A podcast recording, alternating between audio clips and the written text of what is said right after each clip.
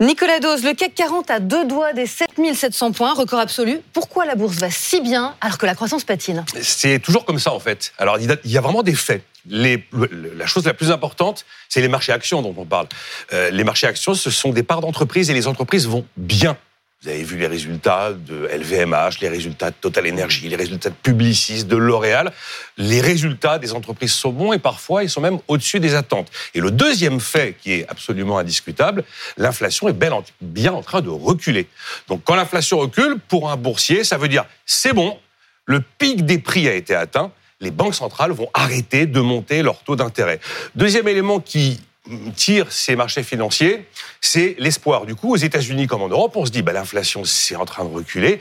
Donc il y a un moment où les banques centrales elles vont les baisser leurs taux. Non seulement elles arrêtent de les monter, mais elles vont les baisser. Alors ça spécule pour savoir si ce sera au mois de mars, si ce sera l'été prochain, si la baisse sera très importante ou d'ampleur moyenne. Mais ça veut dire quoi une baisse des taux?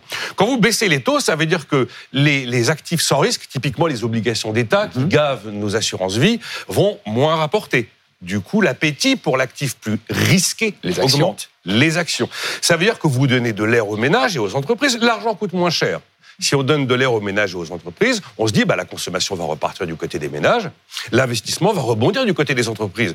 Et troisièmement, des taux qui baissent, eh bien ça écarte le risque d'une récession. Alors autant effectivement aux États-Unis, on peut penser que la baisse des taux peut être rapide dès le mois de mars.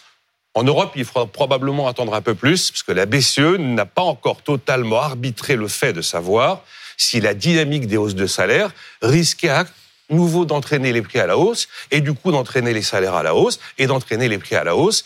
C'est le fameux effet de second tour, c'est la boucle prix-salaire qui est le poison d'un banquier central, parce que ça veut dire qu'il n'a pas vaincu l'inflation. Donc euh, les spéculations pour la première baisse de taux en Europe, c'est plutôt à l'été ou à l'automne, beaucoup plus qu'au printemps. On a longtemps dit, Nicolas, que les marchés financiers n'étaient pas toujours très rationnels. Ah bah, Est-ce que c'est encore vrai Il y a toujours un côté un peu irrationnel. Là, je vous ai fait l'effet, je vous ai fait l'espoir crédible hein, d'une baisse de taux, mais effectivement, il y a toujours un effet confiance, peut-être un petit peu aveugle, il y a une forme de cécité de marché. Et là, ce qui est en train de tirer vraiment les marchés à la hausse, c'est l'espoir dans la tech. Alors, est-ce que c'est une bulle de la tech? C'est beaucoup trop tôt pour le dire. Évidemment, ça se passe comme toujours dès qu'on parle de tech, principalement aux États-Unis. Et là, le phénomène s'appelle les sept magnifiques. Les sept magnifiques, il y en a cinq que vous connaissez par cœur. GAFAM, hein. Google, Amazon, Facebook, Apple, Microsoft. Et puis, il y a deux nouveaux acteurs, deux, nouvelles pépites qui s'appellent Tesla et Nvidia. Nvidia, euh, qui s'est offert le luxe de devenir quatrième valeur boursière américaine euh, hier. C'est des logiciels, hein C'est toutes les cartes graphiques et les semi-conducteurs qui sont liés à l'intelligence artificielle. Ce qui fait que vous prenez ces sept magnifiques. À eux seuls, leur valeur boursière, c'est 12 000 milliards de dollars.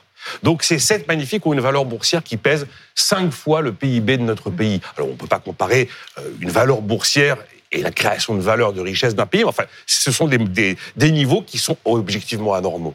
Ça veut dire qu'on a foi dans l'intelligence artificielle, on se dit que c'est l'avenir, et on y met pour le coup, quand on est boursier, un pognon de dingue. Et c'est vrai que c'est un incroyable moteur des marchés aujourd'hui. De la même manière qu'il y a un retour en grâce du Bitcoin qui a passé les 50 000 dollars, parce qu'il y a un nouvel espoir qu'il va se passer quelque chose autour de cette crypto.